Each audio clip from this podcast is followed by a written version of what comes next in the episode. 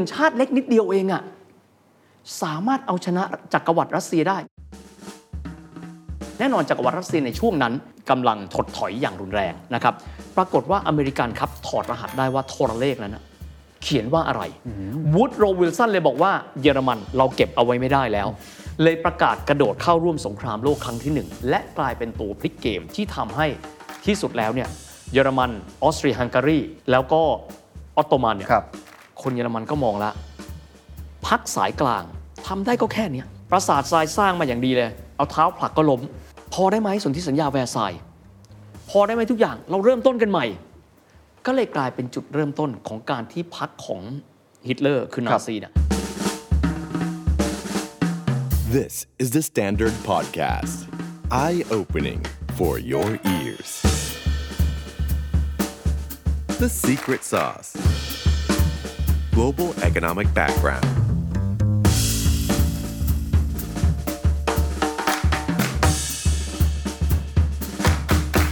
ภูมิหลังประวัติศาสตร์เศรษฐกิจโลกตอนที่ 3 นะครับ ต้องบอกว่า 2 ตอนแรกที่คุยกับเฮวิทสนุกจริง ๆ ครับ และเราคุยกันในเชิงที่ว่าไม่ได้ตอบคำถามว่ามันเกิดอะไรเมื่อไหร่แค่นั้น แต่เราช่วยกันถอดรหัสตั้งคำถามว่าทำไม และอย่างไร ซึ่งผมคิดว่านั่นคือการเรียนรู้ประวัติศาสตร์ที่สำคัญที่สุดเอามาใช้ได้กับประเทศของเราเองด้วยนะครับใครที่ฟังมาแล้วก็จะเห็นนะครับว่าตั้งแต่ตอน 1 ตอน 2 เราคุยกันในเรื่องของตั้งแต่ยุคเรเนซองส์มา แล้วเราก็เห็นนะครับว่าปัจจัยที่ทำให้หลาย ๆ ประเทศเนี่ยเป็นมหาอำนาจเนี่ยคือการที่มันมีการเชื่อมโลกเข้าไว้ด้วยกัน แล้วก็มีเรื่องของการค้นพบทางวิทยาศาสตร์ พอหลังจากรุกเรเนซองส์มาซึ่งเกิดที่ขึ้นที่อิตาลีนะครับ หลังจากนั้นมาเนี่ยเราก็จะเริ่มเห็นเลยว่าพอมันโลกเริ่มเป็นเขาเรียกว่ามีการเดินเรือ การขนส่งสินค้ากันเกิดขึ้น ก็เกิดมหาอำนาจใหม่ ๆ เกิดขึ้น ไล่ถัดมาก็มีทั้งสเปน โปรตุเกสดัตช์ในช่วงระยะสั้นๆนะแต่หลังจากนั้นครับประเทศที่เรียกได้ว่า British Pie หรือว่ามีความภูมิใจในความเป็นตัวเองมาก แล้วก็สามารถที่จะเกิดการปฏิวัติอุตสาหกรรมครั้งที่หนึ่งได้ ก็คืออังกฤษหรือว่าสหรัฐอาณาจักร ก็เป็นประเทศมหาอำนาจที่ กินระยะเวลาอันยาวนานนะครับเขาเป็นลักษณะแบบล่าอาณานิคมด้วย เราตัดจบในช่วงที่ว่าอังกฤษเริ่มจะเสื่อมถอยอำนาจลง แล้วระหว่างทางนั้นคู่ขนานกันไป ทางฝั่งตะวันออกเองก็คือประเทศจีนนะครับก็เริ่มเรืองอำนาจขึ้นมาเช่นเดียวกัน แต่ว่าจุดเปลี่ยนสำคัญหลังจากนั้นคืออะไรเฮวิตทิ้งท้ายไว้เล็กน้อย เรื่องของสงครามโลก 2-3 ครั้ง แล้วระหว่างที่เกิดเนี่ยมีการสลับ สับเปลี่ยนมหาอำนาจกันเนี่ยมันเกิดขึ้นจากอะไร วันนี้เฮวิตอยู่กับเราเช่นเคยครับ สวัสดีครับเฮวิตครับ สวัสดีครับ สวัสดีครับทุกท่านครับ โอ้โห ครั้งที่แล้วมันจริงๆฮะ ครั้งนี้ต้องมันกว่าเดิมสิครับ คราวนี้ต้องมันกว่าเดิม เมื่อกี้ผมเท้าความไปอืมเราตัดจบแค่ยุคประมาณก่อนสงครามโลกครั้งที่หนึ่งอืมครั้งนี้ก็คงจะไล่เลียงให้ฟังอีกสักครั้งหนึ่งอืมว่า มีประเทศมหาอำนาจอะไรขึ้นมาบ้างเฮียครับบอกว่าก่อนที่จะเริ่มสงครามโลกครั้งที่หนึ่งเนี่ยอืมมันต้องเล่าแบ็กกราวด์บางประเทศก่อน หรือว่าบางเหตุการณ์ก่อนใช่ไหมครับอืมเฮียอยากจะเล่าเรื่องอะไรก่อนนะครับที่จะเล่าสองเรื่องครับเรื่องแรกเลยก็คือไม่พูดถึงประเทศนี้นี่มันคันปากเนาะญี่ปุ่นไงครับอ่าก็คือเศรษฐกิจอันดับที่ 3 ของโลกในเวลานี้ครับนะครับเอ่อในช่วงที่อังกฤษแล้วก็ฝรั่งเศสเนี่ยนะครับเขาได้มีการขยายอำนาจล่าอาณานิคมครับแต่ครัละบประเทศก็จะไม่เหมือนกันนะฮะเช่นบางประเทศครับเคนก็จะเป็นประเทศที่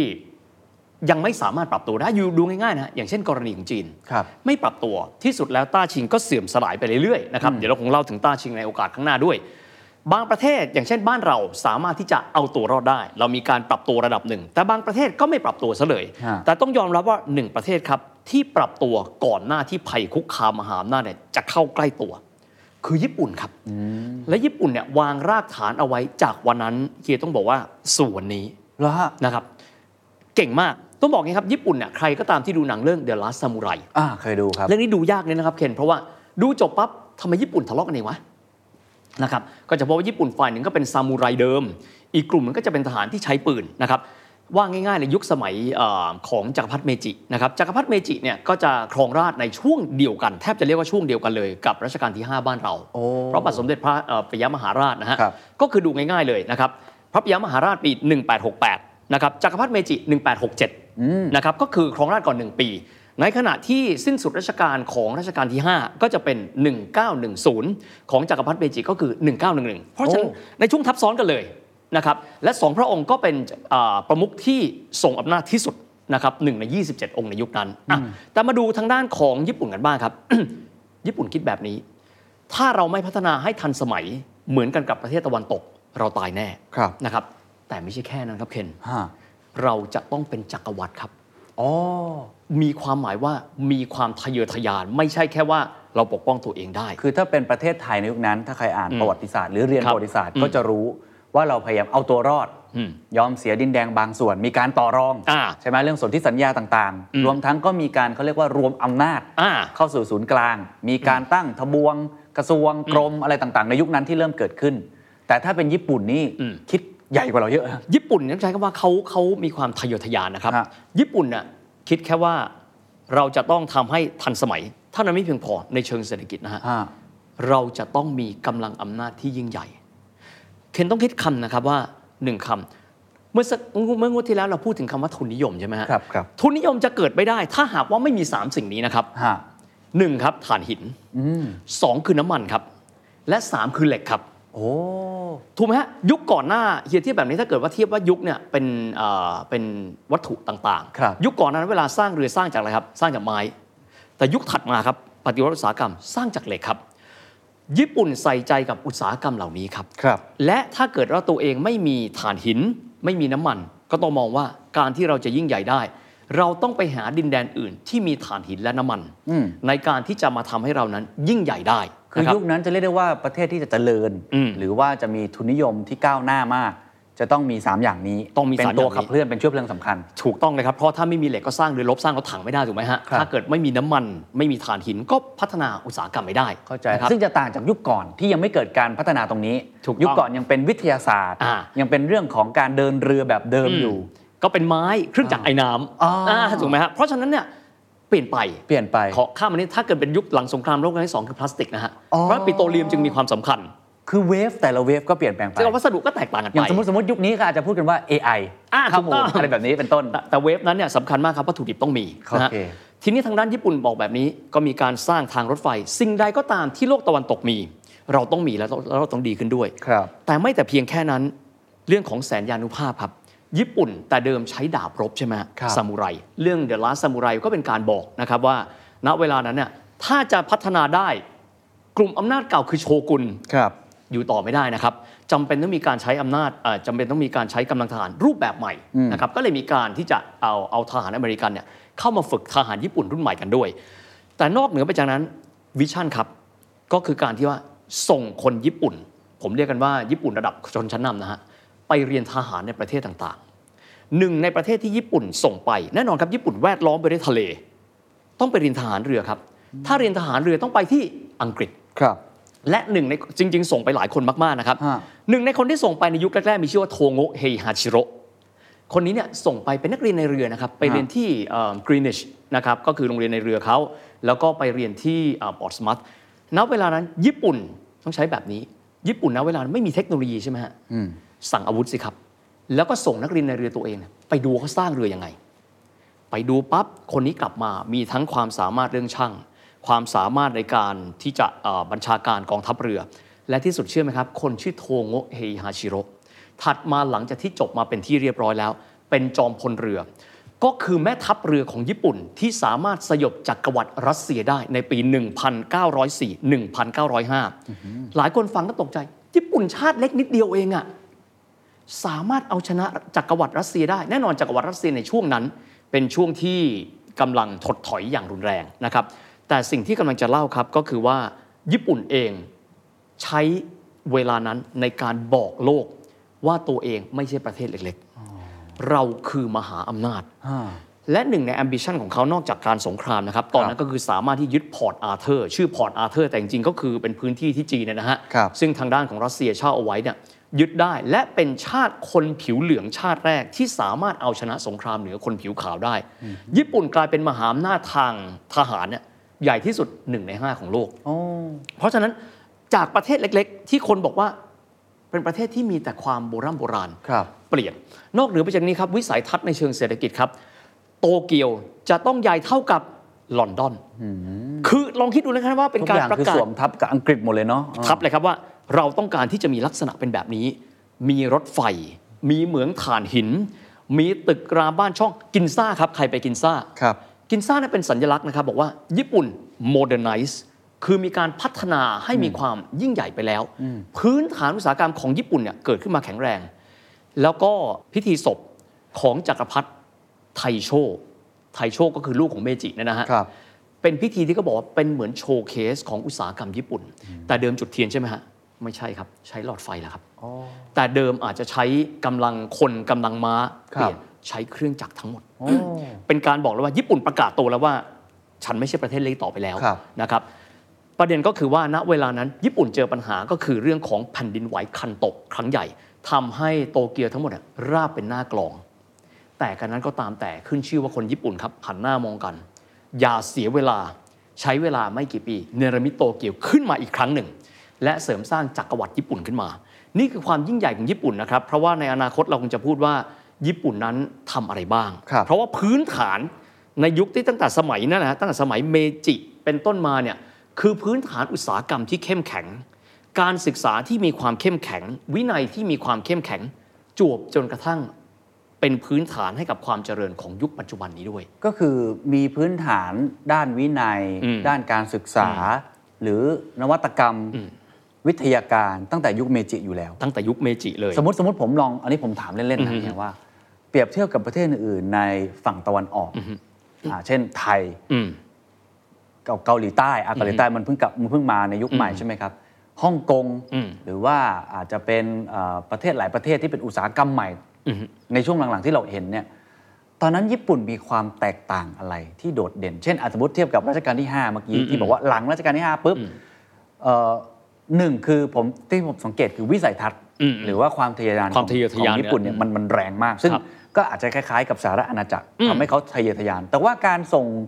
ชนชั้นนำไปเรียนประเทศไทยก็ทำเหมือนกันครับ หรือว่าเอ่อองค์ประกอบอื่นๆเนี่ยผมมั่นใจว่าไม่แน่ใจว่าต่างกันมากน้อยอืมแค่ไหนความอุดมสมบูรณ์ของพื้นที่อืมอืมการศึกษาอะไรต่างๆเนี่ยอะไรทำให้ญี่ปุ่นแตกต่างจากประเทศอื่นๆ แล้วสามารถที่จะพาตัวเอง ขึ้นไปสู่เขาเรียกว่ามหาอำนาจของโลกได้เลยนะคนลุกครับฮะเป็นคำถามที่ดีมาก ๆ ผมบอกแล้วข้อที่หนึ่งเลยนะครับ เอาข้อแรกก่อน humanware ย้ำทุกทีเลย บางคนถามว่ามนุษย์เหมือนกันต่างนะครับครับ คนญี่ปุ่นต้องยอมรับว่าในอดีต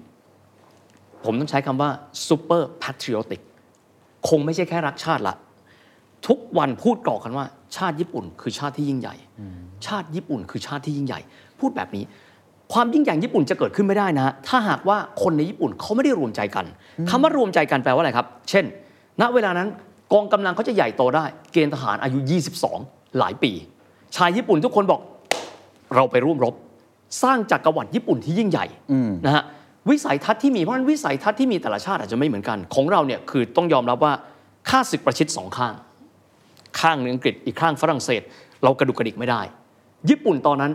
หลังจากที่อเมริกาบังคับให้เปิดประเทศแล้ว ยังไม่มีภัยคุกคามใด ๆ วิสัยทัศน์มาเร็ว และวิสัยทัศน์เรื่องของการทหารที่ไม่ใช่แค่ป้องกันตัวเองแล้วอันนี้คือด้วยพื้นฐานเลยนะฮะนอกจากนี้อันนี้เป็นสิ่งที่หลายคนพูดครับว่าประเทศที่อยู่แล้วไม่ค่อยสบายสักเท่าไหร่ อยู่แล้วไม่สบายสักเท่าไหร่ ของญี่ปุ่นคืออะไรครับ ภัยธรรมชาติ เพราะอยู่แล้วไม่สบายกดดันครับ จะมีความรู้สึกว่าถ้าหากว่าเราไม่มีดินแดนใหม่ เป็นหลังพิงเอาไว้ เราแล้วเราจะอยู่บนโลกใบนี้ได้อย่างไรถ้า แผ่นดินไหวคันโตะซึ่งลองคิดดูว่าญี่ปุ่น มีวิทยาการสูงมาก แต่ไม่สามารถที่จะต่อสู้กับภัยธรรมชาติได้ การที่พวกเขาคิดว่าจำเป็นต้องมีการขยายพื้นที่มหาเอเชียบุรพาครับวันหนึ่งเขาคงจะมีพื้นที่อื่น ๆ ต้องยอมรับนะครับว่าประเทศที่เราพูดมาหลาย ๆ ประเทศเลยเนี่ยด้วยพื้นฐานไม่ใช่ประเทศสบายอย่างเช่นอังกฤษ เยอรมันปลูกพืชบางประเภทไม่ได้ ถูกไหมฮะถูกครับเพราะด้วยด้วยด้วยอากาศของเขาอย่างอิตาลีนี่ไม่ใช่นะฮะกลายเป็นประเทศที่แบบอุดมสมบูรณ์อืมสะดวกสบายอ่าอยู่แล้วมีความสุขดี ความทะเยอทะยานก็อาจจะน้อยลงน้อยกว่า น้อยกว่าโอ้ไม่นะน่าเชื่อว่าเกี่ยวมาก เกี่ยวอย่างยิ่งครับ และอีกส่วนที่ต้องบอกนะครับว่าครั้งใดก็ตามที่เราพูดถึงจักรพรรดิเมจิ ต้องยอมรับว่าจักรพรรดิญี่ปุ่นเนี่ยเขาเป็นจักรพรรดิแต่เพียงในนามมาแต่ไหนแต่ไร จริง ๆอำนาจณเวลานั้นน่ะก็คือไม่ได้ว่าพระจักรพรรดิเมจิ เป็นคนบัญชาการนะฮะทั้งหมดคือเกิดจากคนญี่ปุ่นรุ่นใหม่ อ๋อเหรอฮะตั้งแต่ซึ่ยุคโอนั้นเลยเหรอครับตั้งแต่ยุคนั้นเลยครับ ซึ่งบางทีก็จะเห็นนะครับสวมชุดจอมพลเรืออย่างอังกฤษ แต่เป็นเจ้าชายญี่ปุ่นนะฮะ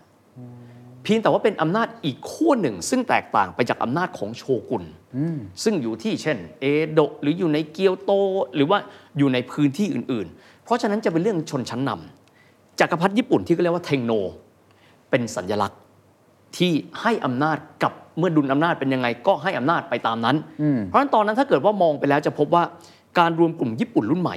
จะพบว่าเป็นชนชั้นนำของญี่ปุ่น นอกเหนือไปจากนี้ ตระกูลอุตสาหกรรมใหญ่ของญี่ปุ่นจำนวนมากมายมหาศาลเขามีพื้นเพราะฉะนั้นจะเห็นนะครับว่าบริษัทญี่ปุ่นหลายบริษัทอายุเช่น 600 ปี พวกเนี้ยรวมตัวกันครับ แล้วบอกว่าเราต้องเปลี่ยนรูปแบบของประเทศของเรา แต่ส่วนหนึ่งต้องยอมรับว่าญี่ปุ่นเองนะครับเป็นชาติที่ประชาชนทุกคนของเขาจะทำอะไร เขาร่วมแรงร่วมใจกัน อีกนิดนะครับต้องบอกแบบนี้บางคนบอกว่าเป็นไปได้เหรือประเทศร่ำรวย และมีอำนาจทางการทหารอย่างญี่ปุ่นน่ะเขาเขาแรนแค้นแต่ก่อนเราเรียกคนญี่ปุ่นว่าอะไรครับ เราเรียกเขาว่าไอ้ยุ่นใช่ไหมใช่ทำไมครับ ก็ผวนมาฮะยุ่นปี น่าตกใจมาก คนญี่ปุ่นสมัยก่อนตัวเตี้ยมากนะครับอืมเราก็จะงงแล้วอยู่มาวันหนึ่ง ญี่ปุ่นก็กลายเป็นสูงขึ้นมาทุกคนเลยอ้อจริง ใช่ไหมฮะ เพราะสมัยก่อนคือคนปลูกข้าวได้จำกัด ยังไม่มีอุตสาหกรรมการเกษตร ข้าวญี่ปุ่นที่เห็นเม็ดกลมกลมกลมป้อมๆเนี่ยมีกฎหมายนะครับต้องห้ามในการที่จะส่งออกไปยังต่างประเทศครับเพราะฉะนั้นคนญี่ปุ่นในยุคนั้น ถึงแม้จะเจริญทางวัตถุ แต่เรื่องของอาหารยังไม่ได้เจริญเหมือนวันนี้ เพราะฉะนั้น แม้กระทั่งคนญี่ปุ่นอาจจะไม่ได้รุ่งเรืองเหมือนวันนี้ แต่เขารวมใจเป็นชาติเดียวกัน แล้วบอกครับว่าเราจะต้องยิ่งใหญ่ นี่คือสิ่งที่เขาบอกมาตั้งแต่ต้นอ่าแล้วเขาเจริญได้ โอ้ครับ ต้องไปดูภาพนะฮะตอนที่เขาสามารถชนะรัสเซียได้แล้วเนี่ยแล้วบันไซเนี่ยเขาประกาศว่าเขาไม่ใช่ชาติเล็กอีกต่อไปแล้ว เพราะทุกคนรวมใจกันครับแล้วนี่เชื่อว่าความทะเยอทะยานของญี่ปุ่นก็เลยเข้าร่วมกับฝ่ายอักษะอืมในสงครามโลกซึ่งเดี๋ยวเราจะเล่าต่อมาครับ แต่มีอีกปัจจัยหนึ่งที่เฮยวิทย์บอกว่าต้องเล่าต่อเพราะเมื่อกี้บทบาทของประเทศญี่ปุ่นแล้วครับแล้วเราก็พูดถึงปัจจัยของทุนนิยมอืมไม่ว่าจะเป็นเหล็กน้ำมันครับนะครับอ่าอีกเรื่องหนึ่งคือเรื่องน้ำมันนี่แหละครับทราบมาว่าต้องไปพูดถึงตะวันออกกลางเล็กน้อยอืมก่อนเข้าสู่สงครามโลกครับครับหลายคนก็จะบอกว่า เอ๊ะทำไมอยู่ดีๆ พื้นที่ตะวันออกกลางมีความเป็นมายังไงหนอ อยู่ฮะมาวันหนึ่งกลายเป็นพื้นที่ยุทธศาสตร์สำคัญ ยุทธศาสตร์สำคัญเพราะมีทรัพยากรครับ ต้องบอกว่าในยุคของการเป็นทุนนิยมนี้เนี่ยนะครับ ปิโตรเลียมครับน้ำมันที่สำคัญมากๆ ในยุโรปเองไม่ได้มีน้ำมันนะฮะในยุโรปเองเนี่ยจะมีถ่านหินค่อนข้างเยอะครับเหมืองถ่านหินเช่นในเยอรมันลองคิดดูแล้วกันฮะอดีตนายกเยอรมันชื่อเฮลมุตโคลโคลแปลว่าถ่านหินน่ะก็ตรงไปตรงมานะฮะเหมืองถ่านหินเพียบเลย แต่ว่าต่อมามนุษย์ค้นพบครับว่าปิโตรเลียมครับน้ำมัน มันมีความเป็นเชื้อเพลิงที่มีความสำคัญมากกว่า จริง ๆ แล้วเนี่ยไม่ได้มีแค่ชาติใดชาติหนึ่งที่ตระหนักนะครับว่าน้ำมันมีความสำคัญครับหลายหลายๆชาติรู้แล้วว่าน้ำมันนั้นมีความสำคัญ เช่นอเมริกาเอง การขุดค้นพบน้ำมันในอเมริกาครั้งแรกเคนรู้ไหมที่ไหน ผมก็ไม่เคยรู้มาก่อน เพนซิลเวเนียครับ อ๋อเหรอ ผมนึกว่าฝั่งใต้เท็กซัสอะไรพวกนั้นไม่ใช่ จริง ๆ การค้นพบน้ำมันครั้งแรกของอเมริกาอยู่ที่เพนซิลเวเนีย จากนั้นก็เริ่มค้นพบ เริ่มค้นพบก็บอกว่าในบ้านตัวเองมีแต่พื้นที่อื่นมีเยอะกว่า แล้วฝรั่งครับชาติเขามีความเจริญเพราะอะไรครับช่างสำรวจครับ และณเวลานั้นพื้นที่ที่หลายคนรู้ว่ามีน้ำมันเยอะ และต้องการจะไปครอบครองคือตะวันออกกลางครับนะครับ เป็นความรู้ที่ไม่ได้มีเฉพาะชาติใดชาติหนึ่งนะฮะอังกฤษเองครับ มีความต้องการที่จะไปยึดพื้นที่ดังกล่าวอืมแต่พื้นที่ตรงนั้นครับตะวันออกกลางนะเวลานั้นเป็นเขตอิทธิพลของอาณาจักรออตโตมันอืมอะแล้วเราจะไปเอาน้ำมันมาได้ไง อีกหนึ่งชาติครับเป็นชาติที่ค่อยๆ เริ่มก่อตัวขึ้นมาท้าทายอังกฤษมากขึ้น นั่นก็คือเยอรมันภายใต้พระเจ้าไคเซอร์วิลเฮล์มที่สองโอ้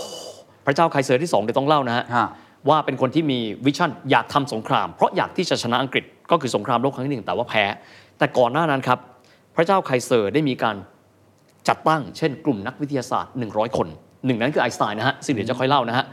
ว่าพร้อมที่จะเป็นมหาอำนาจแล้วมีการพัฒนาอาวุธมากมาย และหนึ่งในนั้นครับบอกว่าเราจำเป็นที่จะต้องยึดครองพื้นที่ หรืออย่างน้อยที่สุดแชร์ทรัพยากรกันกับออตโตมัน นั่นคือพื้นที่ตะวันออกกลาง และมีการวางแผนที่ถือว่าใหญ่มาก มีชื่อว่า ทางรถไฟเบอร์ลินแบกแดดคนฟังแล้วโอ้โหมันจะกี่พันกิโลเมตร มัน 3,000 กิโลเมตรนะครับ แต่จริงๆ แล้วชื่อว่าเบอร์ลินแบกแดดแต่จริง ๆ ไม่ได้เริ่มที่เบอร์ลินนะครับ จริงๆเนี่ยจะไปเริ่มต้นที่คอนสแตนติโนเปิลถามว่าทำไมไปเริ่มต้นที่นั่นฮะเพราะว่าจักรพรรดิเยอรมัน กับจักรพรรดิก็คือสุลต่านนะครับของออตโตมันเนี่ยมีความสนิทชิดเชื้อกัน เพราะว่าซื้อขายอาวุธกันและกัน ก็บอกสุลต่านทางด้านของของออตโตมันบอกว่า เราอยากจะเชื่อมต่อแผ่นดิน ซึ่งเป็นพันธมิตรของเราเอาไว้ด้วยกัน และเข้าไปยังพื้นที่ที่แบกแดด3,000 กิโล ถ้าเกิดว่านับตั้งแต่คอนสแตนติโนเปิลก็จะประมาณสัก 1,400 กิโลเมตรด้วยกัน เพื่ออะไรครับ เพื่อที่จะเข้าสู่แหล่งน้ำมันตรงนี้ได้ ทั้งสองฝ่ายเห็นพ้องต้องกันแล้วครับ เพราะฉะนั้นเนี่ยช่วงนั้นเลยกลายเป็นช่วงที่ในช่วงสงครามโลกครั้งที่หนึ่งจะมีการรบในพื้นที่ดังกล่าว และเรื่องหนึ่งครับ ซึ่งต้องบอกว่าเป็นภาพยนตร์ที่ทำให้เราได้พอเห็นนะครับ ว่า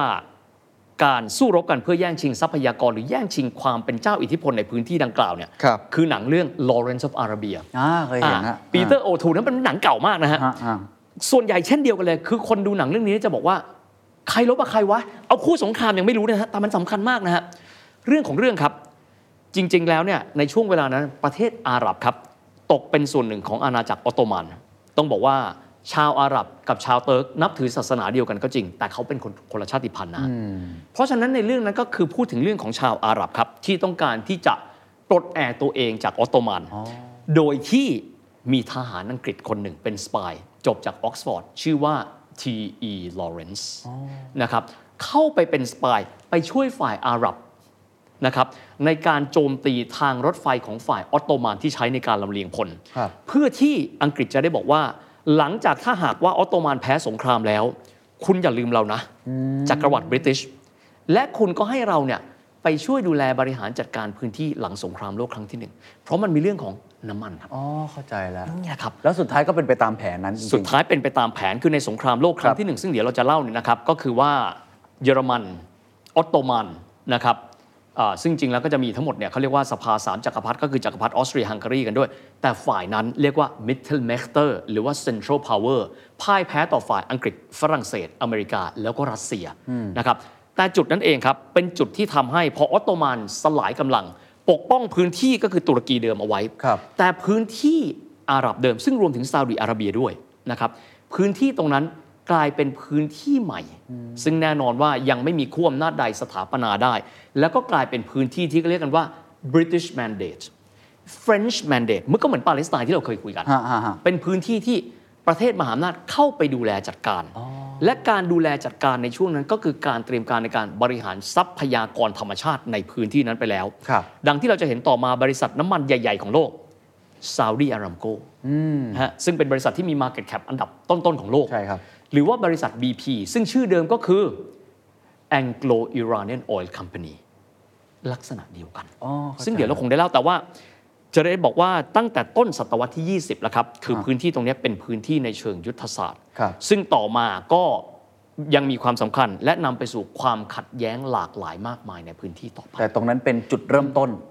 ที่เลยครับฝั่งของตะวันตกหรือมหาอำนาจเนี่ยเข้าไป เรียกว่าไปแบ่งเค้กอะครับแบ่งเค้กไปแบ่งเค้กนะครับจัดว่เตรีกายรมทรัตัวพเนี่ยยากรต่างๆ ถูกต้องโดยครับที่การล่มสลายของอาณาจักรออตโตมันเหลือแค่ตุรกีตรงนั้น มันก็เปลี่ยนผ่านมาเรื่อยถูกต้องครับที่สุดตุรกีก็เลยกลายเป็นประเทศที่อยู่โดยลำพังของตัวเองครับแทนที่เราไม่สามารถที่จะขยายอำนาจของตัวเองออกไปได้เลยและในยุคนั้นก็จะทำให้เห็นว่าหลาย ๆ ชาติก็เข้าไปมีอิทธิพลในพื้นที่ดังกล่าว ซึ่งถ้าจะเล่าเดี๋ยวคงอีกยาวพอสมควรครับแต่ว่าให้ให้ทราบว่า พื้นที่ตรงนั้นมีความสำคัญในช่วงต้นศตวรรษที่ 20 นี่แหละครับๆครับเอาเราเห็นภาพของญี่ปุ่นและอืมเราเห็นภาพของแหล่งน้ำมันของโลก ที่ตอนนั้นแบ่งเค้กกันพอสมควร มาถึงสงครามโลกครั้งที่หนึ่งครับซึ่งก็จะเป็นการขึ้นมาของมหาอำนาจอีกเจ้าหนึ่งเมื่อกี้อืมที่พีวิทย์เกรินไว้คร่าวครับๆก็คือเยอรมนีครับ ซึ่งตอนนั้นเนี่ยมันเกิดอะไรขึ้นครับทำไม British Empire ที่ดูยิ่งใหญ่เนี่ยอืมมันเริ่มโดนสั่นคลอนอำนาจลงแล้วเยอรมนีมาจากไหนอ่า น่าสนใจผมบอกอย่างนี้ก่อนนะครับว่า หลายคนเวลาที่ดูถ้าสมมติเราชอบเศรษฐกิจเนาะเคนครับเราอาจจะมองว่าสงครามโลกสองครั้งมันสำคัญยังไงเหรออผมบอกนะครับสงครามโลกสองครั้งนี้เนี่ยมันสำคัญเพราะว่ามันเป็นการทำให้มหาอำนาจเดิมหลายเจ้า เช่น อังกฤษฝรั่งเศส มีอำนาจที่ถดถอยลงไปอย่างที่สุดจากมหาอำนาจกลายเป็นประเทศที่มีแสนยานุภาพ มีกำลังทางเศรษฐกิจอะ ถดถอยลงไปอย่างเห็นได้ชัด เดี๋ยวจะอธิบายว่าทำไมนะครับครับครับ ในขณะที่สหรัฐอเมริกา ซึ่งเข้าแจมสงครามโลกทั้งสองครั้งตอนหลังพังอาจขึ้นมากลายเป็นหมายเลขหนึ่งของมหาอำนาจโลกอย่างสมบูรณ์แบบ มันมีคำอธิบายในเชิงเศรษฐกิจของมันอยู่นะฮะแต่ว่าเมื่อสักครู่เคนถามถึงเรื่องของสงครามโลกครั้งที่หนึ่งครับหลายท่านมันมันเกิดจากอะไรอะมันเกิดมาจากการที่เป็นเรื่องของการแข่งขันบารมีกันครับ ของบรรดาญาติญาติๆกันครับ ขอเล่าแบบนี้ก่อนนะฮะว่า ยุโรปเนี่ยหลังสงครามนโปเลียนนะครับมีความพยายามมากมายที่บอกว่า เราอยากที่จะมีสันติภาพในหมู่พวกเราเพราะยุโรปเนี่ยว่างเมื่อไหร่ปั๊บทำสงครามกันอ่าวิธีที่เขาทำครับก็คือว่า เอาอย่างนี้ละกันแต่งงานดองกันไหมโอเค และคนที่มีลูกค่อนข้างเยอะครับ ก็คือพระนางวิกตอเรีย คือพระราชินีวิกตอเรีย ท่านก็ครองราชย์ยาวนานมากนะฮะท่านก็แบบนี้อะลูกสาวคนโตของฉัน ไปแต่งงานกับจักรพรรดิเยอรมัน แล้วก็มีลูกก็คือหลานยายของ Queen วิกตอเรีย ซึ่งต่อมาก็เป็นจักรพรรดิเยอรมันชื่อว่าไคเซอร์วิลเฮมครับนะฮะไคเซอร์วิลเฮมที่2นะฮะในขณะที่หลานย่าของท่านนะครับก็คือเอ่อลูกของเอ่อพระนางวิกตอเรียคือพระเจ้าเอ็ดเวิร์ดที่ 7 หลังจากนั้นก็จะมีลูกที่มีชื่อว่าพระเจ้าจอร์จที่ 5จำชื่อมันต้องจำเยอะนะฮะจำตัวนี้ไว้ก่อนนะฮะปรากฏว่าคนที่เป็นหลานยายครับจักรพรรดิไคเซอร์เยอรมัน ก็เป็นญาติเหมือนกัน ทำไมบนแผนที่โลกไม่มีใครพูดถึงเราเลย เมื่อเทียบกับอังกฤษ เมื่อเทียบอังกฤษ อะไรก็ British Empire แล้วเยอรมนีอะจริง ๆ พระองค์นี้สามารถรับสั่งภาษาอังกฤษได้คล่องแคล่วนะครับ แต่เลือกที่จะไม่รับสั่งภาษาอังกฤษ เวลามีคนเรียกชื่อเล่นวิลลี่ท่านจะพูดว่าชื่อผมชื่อวิลเฮมมีความภาคภูมิใจในเยอรมันอะแต่ต้องขอเล่าอีกคนนะฮะฮะฮะอีกคนเป็นหลานเขยนะครับของพระราชินีวิกตอเรียก็คือซาร์นิโคลัสที่สอง อ๋อรัสเซีย เห็นไหมครับว่าสามคนญาติญาติสามกันคนนี้ญาติกันหมดเลยนะฮะรัสเซียเยอรมนีอังกฤษใช่ ผมขออนุญาตที่จะตัดรัสเซียไปก่อนฮะนะฮะเพราะว่ารัสเซียเนี่ยเอ่อพระเจ้าซาร์นิโคลัสเนี่ยแพ้สงครามญี่ปุ่นในปี 1905อ่าเมื่อกี้ที่เราเล่าก่อนหน้านี้อ่าที่ว่าญี่ปุ่นดีใจมากอำนาจของพระองค์ก็ถดถอยไปเรื่อยโอเคงั้นๆแล้วก็กลายเป็นการปฏิวัติโบลเชวิกอ๋ออันเข้าใจอันนั้แล้วนแทบแทบจะตัดออกจากสมการไปอย่างที่เราเล่าว่ารัสเซียเริ่มเสื่อมถอยอำนาจลงนั่นแหละแล้วก็ญี่ปุ่นเองตอนนั้นขึ้นมาญี่ปุ่นประกาศก้า วว่าเป็นมหาอำนาจแต่ว่าถูกต้องในยุโรปอืมอังกฤษกับเยอรมนีเนี่ยเริ่มคุกรุ่นแล้วคุกรุ่นละถามว่าฝรั่งเศสหายไปไหนจากสมการครับเคนอ่าบอกเลยครับว่า ณเวลานั้นเนี่ยฝรั่งเศสคือประเทศที่ประเทศอื่นไม่อยากคบทำไมครับ เพราะเป็นสาธารณรัฐครับอ๋อเหรอฮะพอล้มเจ้าไปได้แล้วฮะถูกป่ะฮะประเทศอื่นๆที่ยังมี monarchy ก็คือยังมีก็คือยังมีสถาบันกษัตริย์ ถ้าเราไปดองกับฝรั่งเศสเนี่ย เดี๋ยวอิทธิพลของฝรั่งเศสในการที่จะล้มล้าง monarchy หรือสถาบันกษัตริย์ของตัวเองเนี่ยมันจะนำภัยมาสู่เราไหม เพราะฉะนั้นฝรั่งเศสเป็นชาติที่คนไม่ไว้วางใจครับเข้าใจแล้วด้วยด้วยธรรมชาติเชิงระบอบอ่านะฮะอ่าเพราะฉะนั้นเนี่ยเลยกลายเป็นการแข่งขันบารมี พระเจ้าไคเซอร์หันมองอย่างเดียวเลย เพราะคนเยอรมันต้องยอมรับคนเยอรมันไม่เคยมีความต้องการริพับลิกในเวลานั้นอยู่แล้วนะฮะสิ่งที่เขามีครับณเวลานั้นก็คือ เราจะแข่งขันบารมีอย่างไรกับอังกฤษอืมสิ่งที่พระองค์คิดเสมอคือว่า เราเยอรมันไม่สามารถที่จะมีอาณานิคมได้เท่าอังกฤษส่วนหนึ่งเลย เพราะว่าเรามีทางออกทะเลค่อนข้างน้อยมากครับกองทัพเรือเราไม่แข็งแรง ทุ่มสัพพะกำลังจำนวนมากมายเลย กับการสร้างกองทัพเรือ ญาติรู้ไหมครับ รู้ครับ ญาติรู้นะครับว่าตัวว่าว่าว่าลูกพี่ลูกน้องตัวเองเนี่ยกำลังพยายามทำอะไรกำลังซ่องสุมกำลังอยู่ซ่องสุมกำลังเต็มที่เลย ทหารเรือและสร้างเรือดำน้ำหรือว่า Unterseeboots ก็คือเรือดำน้ำเขา เตรียมการเอาไว้พร้อม นอกเหนือไปจากนี้ที่อยากพูดถึงครับ ในยุคนั้นเนี่ยเป็นยุคที่จะมีนักวิทยาศาสตร์เก่งๆ เยอะแยะมากมายเลยนะฮะฮะพระเจ้าไคเซอร์ครับได้ตั้งสถาบัน วิจัยวิทยาศาสตร์วิลเฮมขึ้นมาเพื่อที่จะรวบรวมนักวิทยาศาสตร์ที่เก่งกาจสามารถ top ๆของเยอรมัน เอาไว้รวมถึงนะครับ ได้มีการบอกใครที่เก่งที่เป็นคนเยอรมันเอาเข้ามาให้หมด ณเวลานั้นต้องยอมรับเป็นสังคมเยอรมันที่อยู่กับเยอรมันอยู่กันได้ ที่สุดแล้วก็มีไอ้หนุ่มคนหนึ่งครับ ซึ่งเป็นคนเยอรมันที่ไปโตที่สวิสไปโตที่ซูริกชื่อว่าไอน์สไตน์ส่งจดหมายมาที่สถาบัน ส่งจดหมายไปทุกที่เลยนะฮะอยากเป็นอาจารย์มาก เพราะตัวเองเรียนไม่เก่งอยากเป็นอาจารย์มาก ปรากฏว่าไปโดนใจสถาบันขึ้นมา วิลเฮมเนี่ยเหรอฮะอ่าไปโดนใจสถาบันวิลเฮมเนี่ยแต่ก็จะเป็นมีผู้บริหารซึ่งเป็นนักวิทยาศาสตร์เนี่ยเฮ้ยคนนี้เก่งไอน์สไตน์ก็เลยถูกเลือกเข้ามาเป็นหนึ่งในหนึ่งร้อยนักวิทยาศาสตร์ ที่เด็ดเยอรมัน แล้วความตั้งใจที่ตั้งสถาบันนี้ขึ้นมา ก็คล้ายๆกับยุคก่อนๆก็คือเชื่อว่าวิทยาศาสตร์ วิทยาการนวัตกรรม คือหนทางถูกต้องในครับการไต่เต้าตัวเองขึ้นมาเป็นมหาอำนาจถูกต้องครับ ไม่ว่าจะเป็นเรื่องของการผลิตอาวุธก็ดีครับไม่ว่าจะเป็นเรื่องของการพัฒนาประเทศก็ดี หรือเรื่องของการใช้พลังงาน เพราะฉะนั้นทุกคนรวมอยู่ในนั้นหมดนะครับทีนี้ตัดเข้ามาที่ภาพสงครามโลกครั้งที่หนึ่งเลยฮะ ที่สุดประกาศสงครามโลกกันคงไม่เล่า Archduke ฟรานซิสเฟอร์ดินานด์นะฮะแต่เอาเป็นว่าสุดท้ายอันนี้นึงก็ได้ครับพี่เฮียว่ามันเกิดได้ยังไงเอางี้สำหรับครับบางคนที่อาจจะมองข้ามไปหน่อยเอางี้ง่ายๆคือเยอรมันเองนะครับมีความพยายามในการที่จะประกาศสงคราม แต่หาตะเข็บเข้าไปไม่ได้ครับมันจะพูดว่ายังไงอยู่ดีๆประกาศสงครามมันไม่มีเหตุไม่มีผลแล้วนะฮะแล้วเหตุผลที่อยากประกาศสงคราม อยากจะทำสงครามเพื่อที่อยากจะเป็นผู้ชนะถูกต้องครับ อยากจะเป็นผู้ชนะและปักหมุดโลกว่าเยอรมันคือหนึ่งในชาติที่ยิ่งใหญ่ที่สุดในโลกโอเคคือตั้งใจเลยนะครับว่า ขอแค่ชนะอังกฤษก็เหมือนสมัยนโปเลียนนะครับ ชนะรัสเซียชนะออสเตรียสมัยนั้นคือถือเป็นเกียรติประวัติโอเคนะเข้าใจละทีนี้หาตะเข็บอยู่หาตะเข็บอยู่หาตะเข็บอยู่หาไม่ได้ เอาไงดีวะอ่าพอดีว่ามกุฎราชกุมารของจักรวรรดิออสเตรียฮังการีครับ Archduke นะครับฟรานซ์เฟอร์ดินานด์ถูกลอบสังหารโดยนักศึกษาเซอร์เบียครับเอาเป็นแค่ว่าเยอรมันเนี่ยก็เป็นผู้ที่มีความใกล้ชิดกันกับออสเตรียฮังการีครับในขณะที่อีกฝ่ายหนึ่งก็คืออังกฤษฝรั่งเศสเนี่ย คอยดูแลเซอร์เบียอยู่ห่างพูดง่ายถือหางกันคนละกลุ่ม เข้าใจเหมือนเป็นสงครามตัวแทนกลายๆอ่าแบบนี้หันหน้ามองกัน เฮ้ย คุณทำแบบนี้ เราต้องไปปกป้องออสเตรียฮังการีหันมาออสเตรียฮังการีบอก เอ้า ไปด้วยกัน แล้วหันไปหาเพื่อนที่สนิทกันมาก ก็คือออตโตมัน ก็เลยเขาเรียกกันว่า Drei Kaiser Bund แปลว่าสมาพันธ์สามจักรพรรดิสมาพันธ์สามจักรพรรดิรวมกันหนึ่งขั้วครับ อีกขั้วหนึ่งหันหน้ามองกันฮะถึงจะไม่ชอบสาธารณรัฐ แต่เราต้องเป็นมิตรกับเขาอังกฤษครับโดยพระเจ้าจอร์จที่ 5 ครับ บอกฝรั่งเศสเราต้องร่วมรบละเพราะถ้าเกิดว่าเขารวมตัวกัน ประเทศท่านซึ่งอยู่ตรงกลางระหว่างเรากับเขาครับท่านไม่รอดแน่ฝรั่งเศสบอกรวมกัน เรียบร้อยเลยกลายเป็นรัสเซียก็รวมกับเขามาด้วยเลยกลายเป็นสงครามโลกครั้งที่หนึ่งนะครับแต่ต้องบอกว่าสงครามโลกครั้งที่หนึ่งเนี่ยบางคนจะบอกว่า มันดูไม่เร้าใจไม่เหมือนสงครามโลกครั้งที่สองผมบอกเลยครับว่า ด้วยเทคโนโลยีอาวุธ มันยังไม่ได้ advance ขนาดนั้น ยังมีการใช้ม้าๆครับปืนกลยังไม่เป็นที่แพร่หลายนะฮะมาบทบาทของนักวิทยาศาสตร์กันบ้างครับเคนอืมณเวลานั้นครับ สมาคมวิทยาศาสตร์วิลเฮมเนี่ยหันหน้ามองกัน ชาติเยอรมันเราต้องยิ่งใหญ่ เราต้องเอาวิทยาศาสตร์เนี่ยไปพัฒนาอาวุธด้วย ปรากฏว่ามีนักวิทยาศาสตร์ 4 คนครับ ที่บอกว่าไม่เห็นด้วย หนึ่งนั้นคือไอน์สไตน์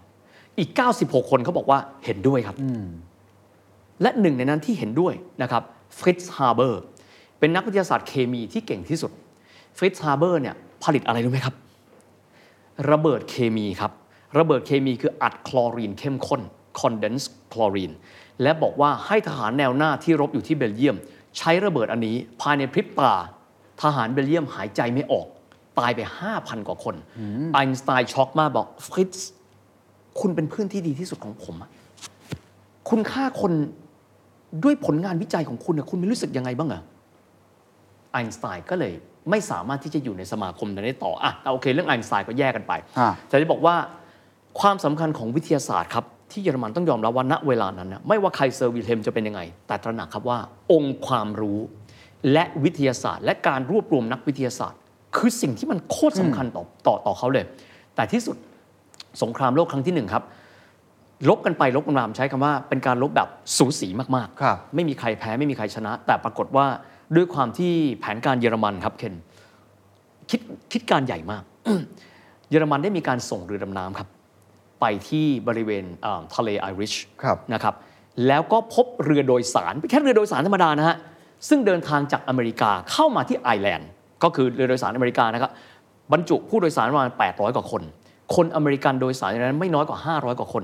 ปรากฏว่าไอ้เรือดำน้ำยิงเรือดำน้ำเยอรมัน ยิงเรือลำนั้น ชื่อว่าลูซิตาเนีย คนตายไปประมาณ 800 กว่าคนคือเกือบหมด คือยิงไอเรือโดยสารลำนั้น ยิงเรือโดยสารทั้งนั้นเขาไม่ได้เกี่ยวไม่ได้ข้องกันนะฮะแล้วยิงทำไมฮะก็คงคิดว่าข้างในใกล้ใกล้ทะเลอังกฤษไงฮะอ๋อออย่างน้อยต้องมีคนอังกฤษตายถูกไหมฮะอ่าอ่าอ่าคือแสดงแสนยานุภาพของไอ้ไอ้ไอ้ไอ้เรือดำน้ำเนี่ย ทั้งที่ไม่ใช่เรือรบไม่ใช่อะไร ไม่ใช่เรือรบเลย ส่งไปปั๊บวูดโรว์ วิลสัน ณ เวลานั้นอเมริกา ยังคิดอยู่นะฮะ เฮ้ยพลเมืองเราตายว่ะ แต่เราไม่ใช่คู่สงครามเยอรมันน่ะไม่เกี่ยวเลย เอาไงดีวะ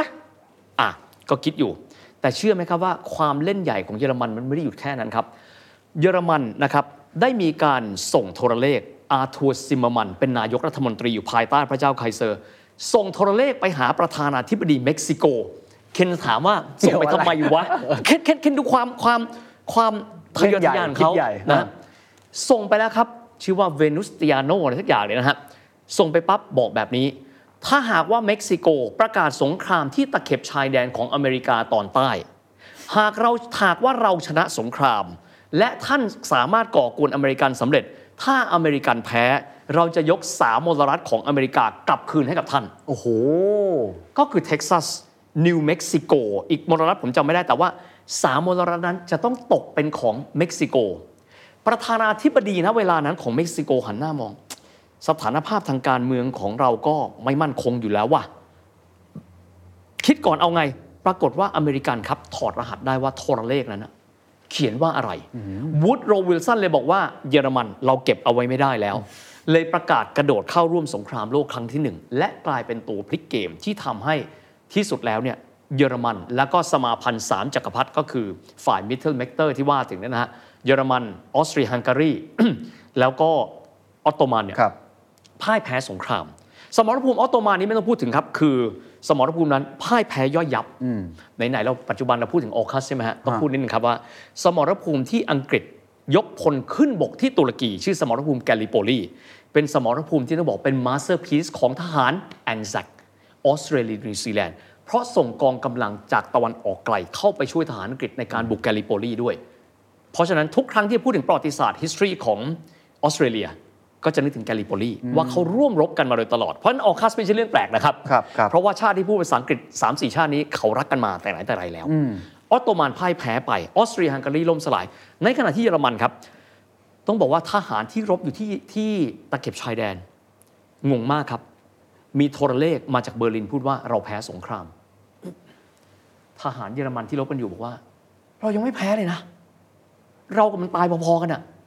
แต่ปรากฏว่าที่เบอร์ลินคิดว่าอย่ารบเสียจะดีกว่าก็เลยทำก็เลยเป็นการประกาศเออยอมรับความพ่ายแพ้ แล้วก็สิ้นสุดสงครามโลกแบบทหารเยอรมันงงเหรอฮะนี่คือสาเหตุที่ว่าทำไมคนเยอรมันถึงได้มีความรู้สึกว่า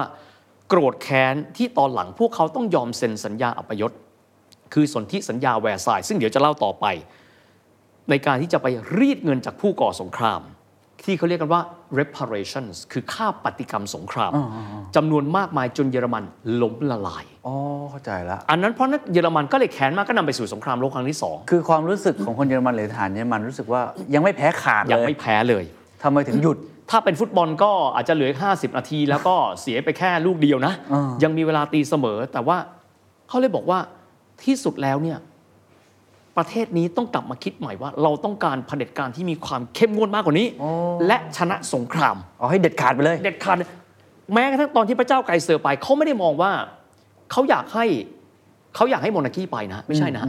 ณเวลานั้นเขามองว่าเขาอยากได้เผด็จการคนใหม่ที่มานำเขาแล้วชนะสงครามเข้าใจแล้วเขาเขาเขาไม่ได้ต้องการสิ่งอื่นนะเขาไม่ได้สนใจกระบวนการเขาสนใจเป้าหมาย เป้าหมายว่าอังกฤษครับฝรั่งเศสทำกับเขาเจ็บช้ำ แต่คำว่าความเจ็บช้ำเดี๋ยวต้องมาดูนะว่า มันเป็นความเจ็บช้ำในเชิงเศรษฐกิจที่ทำให้เยอรมันแทบจะไม่เหลืออะไรเลยนะฮะโอ้อะผมผมถามนิดนึงว่า ตอนนั้นอีกฝั่งหนึ่งฝั่งอเมริกาที่กระโดดเข้ามาเนี่ครัยบชนะได้ยังไง เพราะอะไรแสนยานุภาพมากกว่ากลยุทธ์ดีกว่าหรืออะไรฮะอ่าข้อแรกนะฮะสงครามโลกครั้งที่หนึ่งและสองคล้าย ๆกันครับ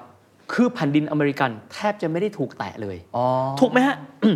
การส่งกำลังบำรุงไม่ว่าจะเป็นอาวุธอาวุธใหม่กว่า freshman ในการรบก็จะมีคำนี้ freshman freshman คือคนที่ไม่ได้อยู่ในอยู่ในสมรภูมิมาก่อน สมมุติเรากำลังแข็งแข็งแรงอย่างเงี้ยฝึกมาปั๊บฝึกอยู่ที่นิวยอร์กต่างๆนะอยู่ที่โอคลาโฮมาปั๊บไปครับบุกเข้าไป freshman ครับ อ๋อ เหมือนตัวสำรอง ตัวสำรองวิ่ง คนอื่นเขาเตะกันน่วมไป80นาทีแล้วไอ้นี่โผล่มากำลัง happy อยู่ ลงปั๊บ เพราะฉะนั้นเนี่ย ก็เลยกลายเป็นสงครามที่ว่ามีกำลังเสริมเข้ามาอ๋อแต่จริง ๆ แล้วต้องยอมรับนะครับว่าสองฝ่ายสู้กันสูสีดูดี เพราะในยุคนั้น เรื่องของอาวุธมันยังไม่ได้ชี้เป็นชี้ตายเหมือนสงครามโลกครั้งที่สองใครมีอาวุธสมัยก่อนก็เลยครับ สงครามโลกครั้งที่หนึ่งเขาเรียกกันว่า trench warfare ครับ คือสงครามที่ขุดหลุมสู้กัน เพราะอะไรครับมีแต่ปืนครับ แล้วก็แล้วก็หลบอยู่อยู่อยู่ในหลุมนะอยู่ใน trench แล้วก็ยิงปืน แต่ว่าไอการที่จะมีปืนกลระเบิดนิวเคลียร์มันยังไม่มีนะอ๋อเข้าใจละอำนาจการทำลายล้างมันต่างกันมากครับเพราะครับฉะนั้นมันก็เลยไม่ได้มีการชนะขาดแพ้ขาดอืมเหมือนอย่างเช่นกรณีของหลังจากนั้นสงครามโลกครั้งที่สองเนี่ย บอมเป็นบอมครับ ไม่เหลือคือไม่เหลือ แต่ยุคนั้นต่างกันเยอะครับ พอสงครามโลกครั้งที่หนึ่งจบลงด้วยความพ่ายแพ้ของเยอรมนีเอ่อมหาอำนาจทางเศรษฐกิจอือฮึเปลี่ยนไปยังไงบ้าง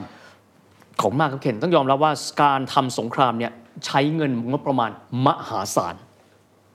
ณ เวลานั้นครับ ฝรั่งเศสจะรบนะครับ ฝรั่งเศสสะกิดอังกฤษบอกว่า ผมไม่มีเงิน อังกฤษบอกไม่เป็นไรร่วมรบก่อน ให้ฝรั่งเศสกู้ยืมครับอ๋อเอาข้อแรกก่อนนะฮะคือสงครามมันไม่ใช่แค่ว่าฟรีนะสงครามมันมีต้นทุนมหาศาลนะครับ โอเค ให้เงินเพื่อที่จะมาร่วมรบ ก็คือให้เงินกู้ยืมไป อังกฤษเองครับ เสียเงินไหมครับ เสียเงินครับ อังกฤษนี่ต้องบอกว่าต้นทุนของเขาบน balance sheet นี่คงเยอะมากเพราะอะไรครับ ด้านหนึ่งต้องส่งกำลังทหารไปดูแลอาณานิคมอ๋อไม่ให้แข็งข้อใช่ใช่ถูกไหมฮะเพราะฉะนั้นเนี่ยใช้เงินเยอะมากพอชนะสงครามโลกอย่างบอบช้ำประเทศต่างๆ เริ่มก่อหวอดไหม เริ่มต้นก่อหวอดอันเป็นเรื่องปกติเลยเพราะนะเห็นแล้วเริ่มว่าหัวเนี่ยอ่อนแออ่อนแอแล้วเดี๋ยวต้องเละแน่ๆเลยทำยังไงดีล่ะ ชนะสงครามนะครับ ที่สุดเงินเหลือน้อยละอเมริกาเข้ามาครับบริเตนอยากยืมเงินป่ะ เอาไหม เอายืมเงินไป เท่านั้นไม่ว่าต้องบอกอาร์เคเต็กที่ทำหน้าที่ในการ จัดการเรื่องการเงินให้กับประเทศมหาอำนาจสามประเทศในยุโรปคืออเมริกา โอ้เข้าใจอะแล้วอธิบายอย่างนี้ก่อนนะฮะว่าสองประเทศนี้ยังบุบสลายน้อยหน่อย ก็คืออังกฤษกับฝรั่งเศสอะอะไปดูเยอรมันนะครับ ทางด้านของผู้ชนะจริง ๆ ก็คือผู้ชนะหลายชาติ แต่ว่าหัวโจกเลยคือฝรั่งเศสกับอังกฤษ บอกกับเยอรมันแบบนี้ คุณก่อสงคราม คุณจะต้องจ่ายค่าปฏิกรรมสงครามก็คือ reparations นะครับนอกจากนี้ยังมี เป็นหางว่าวเลย ต้องคืนดินแดนนี้คืนเข้ามา ทหารจากเดิม5อะ6 5 0 0 0 0คน ถูกดรอปเหลือแค่1 0 0 0 0 0คนนะครับห้ามสร้างเรือรบที่มีขนาดใหญ่เท่านี้เป็นต้น แต่หนักที่สุดครับก็คือเรื่องของเศรษฐกิจครับ จะต้องจ่ายเงินค่าปฏิกรรมสงครามจำนวนมากมายมหาศาล เป็นเวลา 40 กว่าปีนะครับต้องไม่ลืมว่าตัวเยอรมันเองก็บุบสลายไปไม่มากก็น้อยอ่า เอาเงินมาจากไหนล่ะครับ ณ เวลานั้นเกิดปัญหาที่เรียกว่า hyperinflation ในเยอรมันอ่าใช่ใช่คำว่า hyperinflation มีความหมายว่า สมมุติว่าเคนต้องการจะซื้อไข่สักฟองหนึ่งครับแต่ก่อนอาจจะแบบเอ่อ50 เฟนิกก็คือ 50 สตางค์บ้านเขานะฮะ ที่สุดจะต้องใช้เงินถึงประมาณ 1 ล้านไรช์มาร์กในการซื้อไข่ไก่แค่หนึ่งฟอง ถ้าเราไปดูภาพในอดีตนะครับ จะพบว่าเด็กๆ เอาแบงค์ไรช์มาร์กในเวลานั้น มาพับเล่นเป็นว่าวอืม คือมันเฟ้อมากอะมันเฟิร์มเอาเวลาหน้าหนาว เอาเงินซึ่งมันไม่มีค่าแล้วเนี่ย เอาไปเผาแทนท่อนฟืนครับ คือมันไม่เหลือเงินแล้วครับอ่าอ่าที่สุดอเมริกาบอกว่า ถ้ามันเป็นแบบนี้ต่อไปเนี่ย เยอรมันก็ไม่รู้ว่าจะเกิดอะไรขึ้น อยากกันนั้นเลยครับ step in เข้ามานะครับเพราะฉะนั้นในเวลานั้นก็เลยได้มีการส่งชา l ลส์โดสนะครับเป็นหนึ่งในคณะเศรษฐกิจนะครับของสหรัฐอเมริกาในเวลานั้น ในการที่จะเข้ามาครับ แล้วก็มาคุยกับเยอรมันว่าเยอรมัน ผมให้เงินคุณยืมเอาไหมกลายเป็นกลายเป็นเจ้าหนี้ของหลายชาตินะฮะเยอรมันบอกโอเคครับถ้างั้นขอยืมเงินอเมริกาก็เลยให้เงินยืม ให้เงินเยอรมันไป นอกเหนือไปจากนี้ ไปพูดคุยกับอังกฤษและฝรั่งเศส บอกว่าการผ่อนชำระค่าปฏิกรรมสงคราม ขอให้ผ่อนชำระแบบหน้าต่ำได้ไหมหน้าต่ำมีความหมายว่าแทนที่จะกระจายทุกงวดเท่ากัน งวดแรกๆอาจจะเป็นเงินจำนวนน้อยมาก พอเศรษฐกิจเยอรมันฟื้นตัว ก็ค่อยจ่ายในสัดส่วนที่เยอะขึ้นกลายเป็นอเมริกาเดินเข้ามาครับ เท่ๆเลยนะฮะนอกเหนือไปจากเราจะให้เงินพวกคุณยืมแล้ว เราจะให้คุณเนี่ยบริหารจัดการให้เศรษฐกิจทุกประเทศไปได้ครับนอกเหนือไปจากนี้สิ่งที่ดีมากคืออะไรไหมครับ อเมริกาบอกกับเยอรมัน ฝรั่งเศสและอังกฤษว่า เราจะขอเป็นลูกค้ารายใหญ่ในการซื้อสินค้าจากพวกคุณ โอ้โห กลายเป็นผู้นำเข้ารายใหญ่ โอ้โห คือตอนนั้นให้ยืมเงินด้วย เป็นผู้บริโภคให้ด้วยซื้อสินค้าเข้ามา คือครบถ้วนเลย เพราะฉะนั้นก็มีความหมายทั่วโลกในเวลานั้นอะระบบเศรษฐกิจของยุโรปกับอเมริกาก็เลยมีความแนบแน่นกันและกัน ส่วนเยอรมันเองขอพูดเล็กน้อยนะครับ เพราะว่าหลายคนจะลืมบุคคลคนนี้ไปเลยนะครับฮะในเวลานั้นเนี่ยระบบการเมืองเยอรมันครับเอ่อคนเยอรมันเองเนี่ย ไม่พอใจมากครัๆบในการที่จะต้องมีการปกครองระบอบประชาธิปไตยครับอืมแล้วก็เป็นเรียกว่าเป็นสาธารณรัฐไวมา สาธารณรัฐไวมาก็มีความหมายว่าอยู่ดีๆ แต่ก่อนเคยมีกษัตริย์ใช่ไหมฮะฮะพอพระเจ้าไกเซอร์ต้องไปลี้ภัยทางการเมืองไปอยู่ที่เนเธอร์แลนด์ประเทศเพื่อนบ้าน ในเวลานั้นครับก็ต้องมีพรรคการเมืองเกิดขึ้นมาใหม่มากมาย มีพรรคฝ่ายซ้ายสุด มีพรรคฝ่ายขวาสุด แต่ว่าที่ได้รับความนิยมค่อนข้างเยอะครับ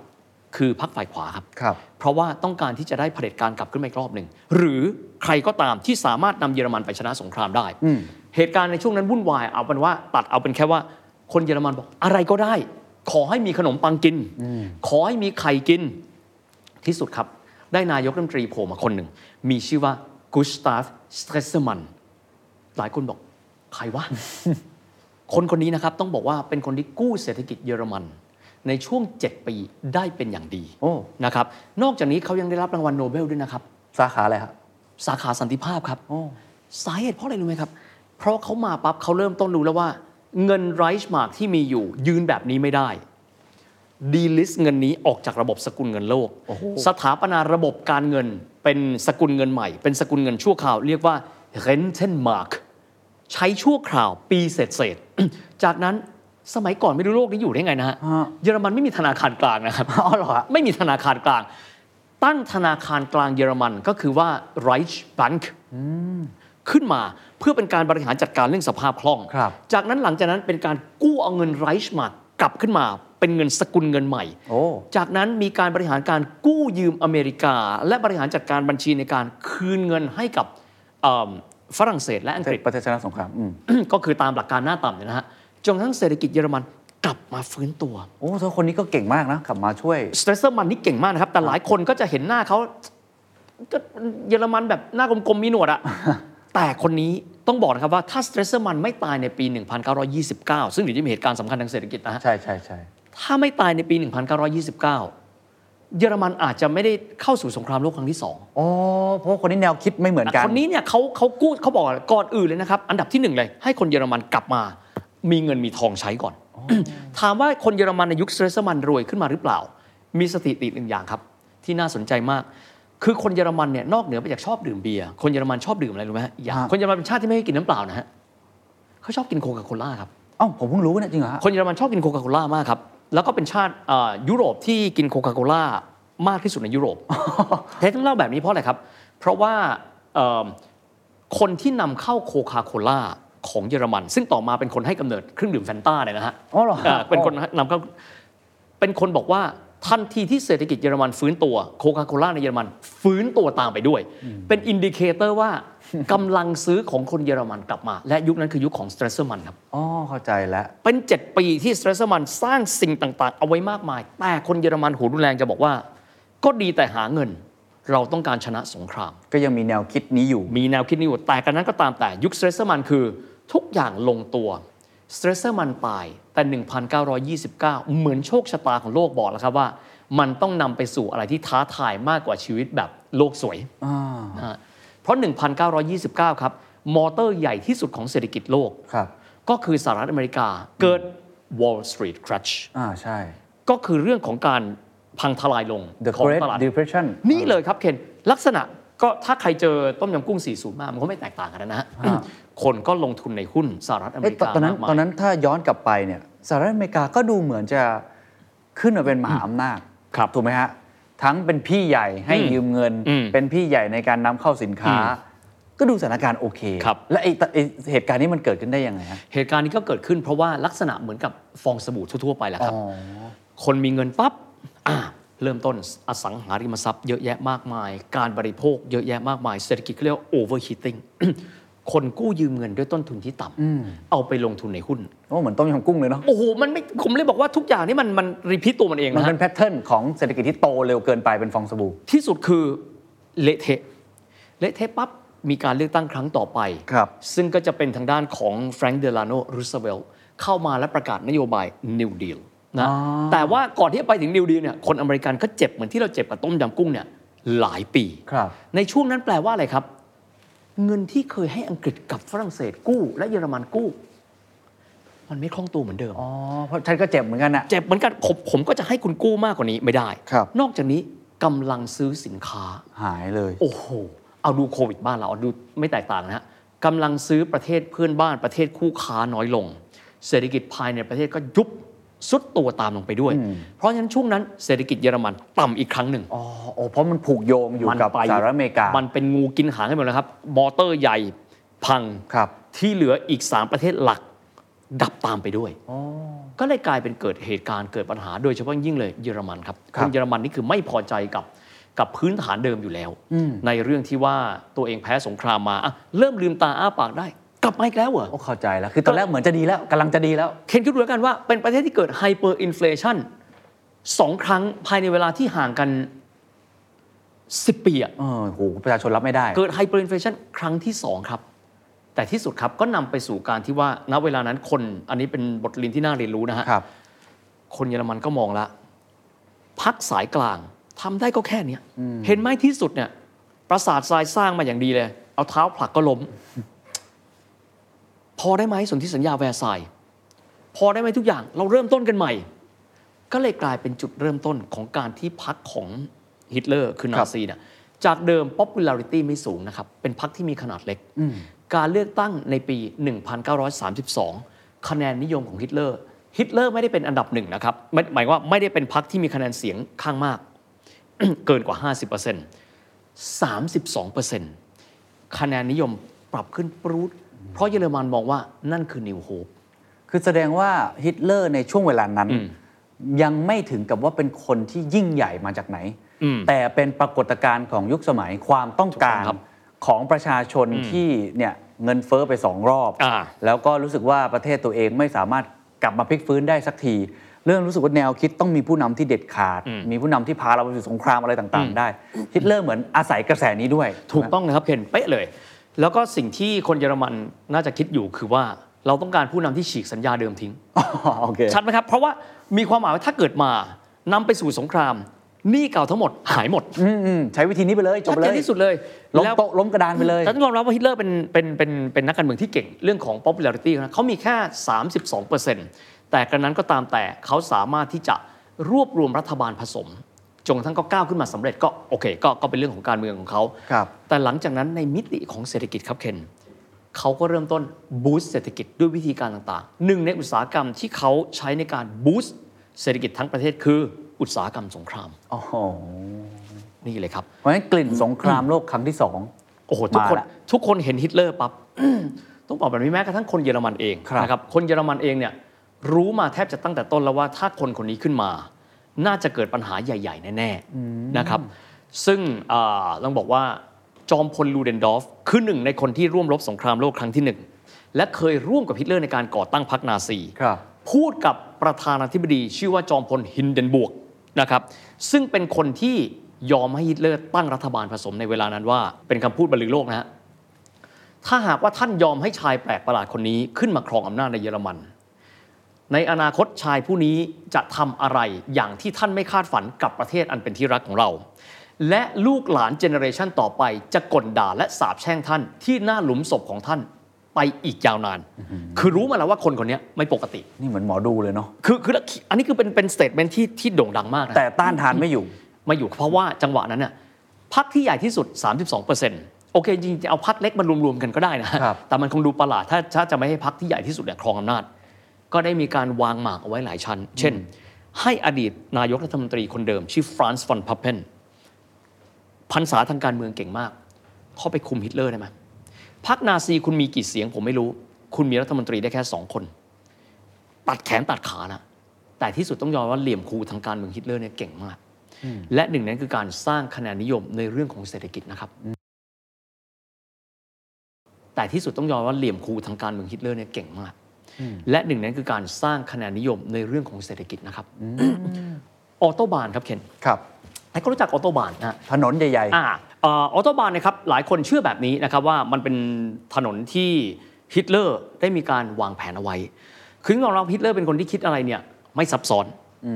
แล้วก็หวังประสิทธิผล แล้วก็ตำนานที่เราได้ยินก็คือว่าฮิตเลอร์ต้องการที่จะให้รถถังของกองทัพนาซีรวมถึงการเคลื่อนกำลังพลเนี่ย ไปยังประเทศต่างๆ ก็คือประเทศเพื่อนบ้านได้ โดยที่รถถังไม่ต้องเลี้ยวแม้แต่ครั้งเดียว The secret sauce global economic background. The Standard Podcast. Eye opening for your ears.